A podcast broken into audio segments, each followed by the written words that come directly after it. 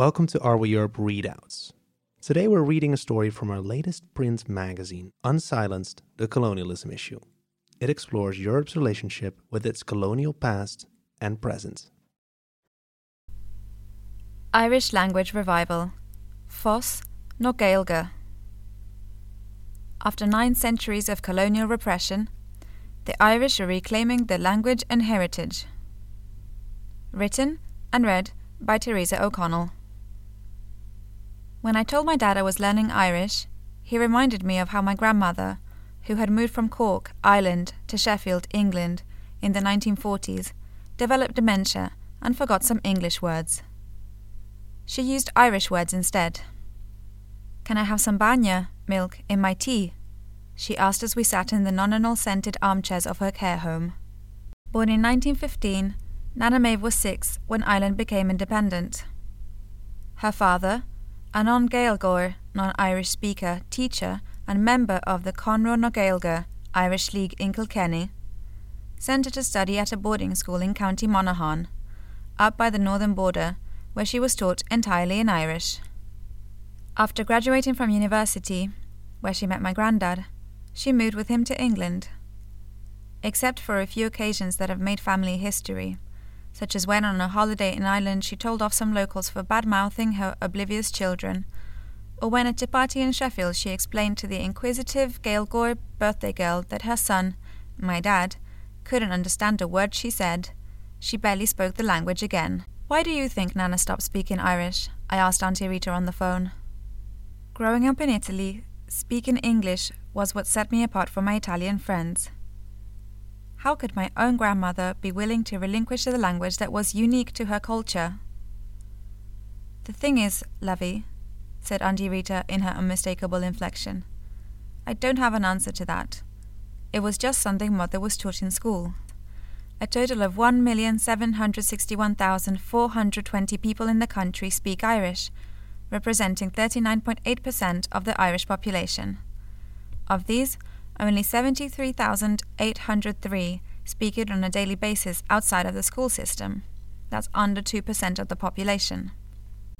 Many Irish don't speak the native language as a result of the country's long history of British rule from eleven sixty-nine to nineteen twenty-one. According to the latest Central Statistics Office census, a total of one million seven hundred sixty-one thousand four hundred twenty people in the country speak Irish, representing thirty-nine point eight percent of the Irish population. Of these, only seventy-three thousand eight hundred three speak it on a daily basis outside of the school system. Though it was recognized as an official language of the E U in two thousand five, the institutions in Brussels have had a hard time finding enough people with the skills to translate and interpret between Irish and the other Union languages in the European Parliament. Spoken for over two thousand years, Irish is one of the oldest living languages in Europe, and was the object of a protracted campaign of linguistic repression, starting with the twelfth century Anglo-Norman invasion. The thirteen sixty-six Statutes of Kilkenny declared that people must take on English surnames or lose their property, which is presumably why my name isn't spelt O'Connell today. In the sixteenth century, commenting on the latest wave of rebellions, the English poet and Munster planter Edmund Spenser identified the erasure of the language as the key to achieving definitive subjugation of the Irish. In fifteen ninety-five to fifteen ninety-six, he wrote, "For it hath ever been the use of the conqueror to despise the language of the conquered, and to force him by all means to learn his." During the Great Famine in the eighteenth century, many Irish speakers either perished or migrated. Still, the language continued to be a target of British repression until the nineteen twenty to nineteen twenty-one War of Independence. My granny remembered her mother going out into the field at night to burn her Irish songbook, says Geraldine Holland, whose grandparents also moved from Ireland to Sheffield. She was scared of the Black and Tans, the Royal Irish Constabulary enlisted by the British government to suppress the Republican army. "That's so sad. Can you imagine burning your own culture?" With independence, Irish was recognised as the first official language of the new nation. But this wouldn't reverse the effects of the long debasement campaign.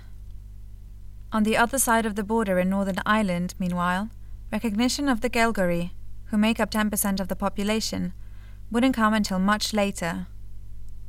with the nineteen ninety-eight Good Friday Agreement marking the end of the thirty-year conflict between Loyalists, supportive of the British Crown, and Republicans, in favour of a united Ireland, and a proposed language act that would give Irish equal status to English is yet to be passed. The humiliation of native languages is a strategy of psychological colonisation, whose effects are even more powerful and long-lasting than the more visible ones, linked to economic or political domination. Once the language of power is internalised, says Kenyan writer Ngugi wa Thiong'o, you normalise the abnormal and the absurdities of colonialism, and turn them into a norm from which you operate. Then, you don't even think about it. For years, neglect of Irish was an inherited behaviour that went largely unquestioned. There are signs this is changing today. As of September twenty twenty, there were one point oh four million active users worldwide, myself included, learning Irish on Duolingo. Almost a quarter were in Ireland. This reflects a popular resurgence of appreciation for Irish cultural symbols considered unfashionable by previous generations. There's an increasing love for Irish, says Dublin-based Irish language broadcaster Wuraola Ola Mayakodunmi. It's become an increasingly part of the culture. It's no longer linked to shaming, or thought of as useless. It's an art.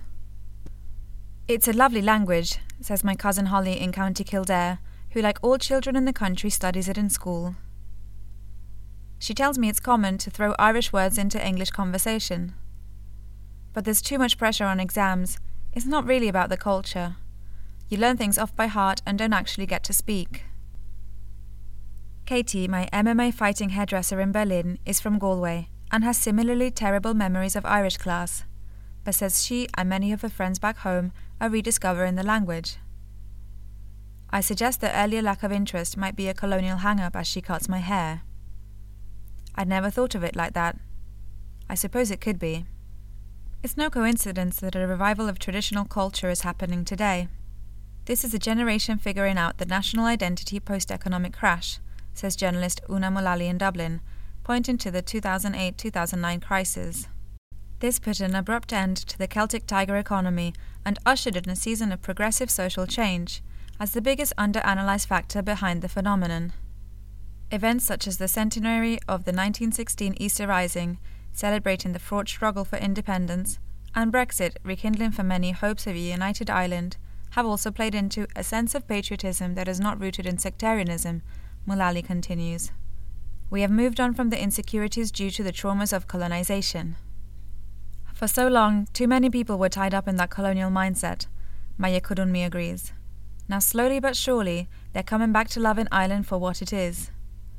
From Irish-speaking meetups across the country, the Pope of Gaeltacht, to irreverent rap hailing from Belfast, Irish is not only alive, it's become cool. I can see a future for the language where it's going to be more vibrant, more diverse, it's going to keep going and growing bigger, says Mayakodunmi. The pestering green bird on my phone screen is reminding me it's time for my daily Duolingo exercises. I still have a long way to go, but I like to think that if Nana was still around today, I could finally pass her the milk. Do you like listening to our stories?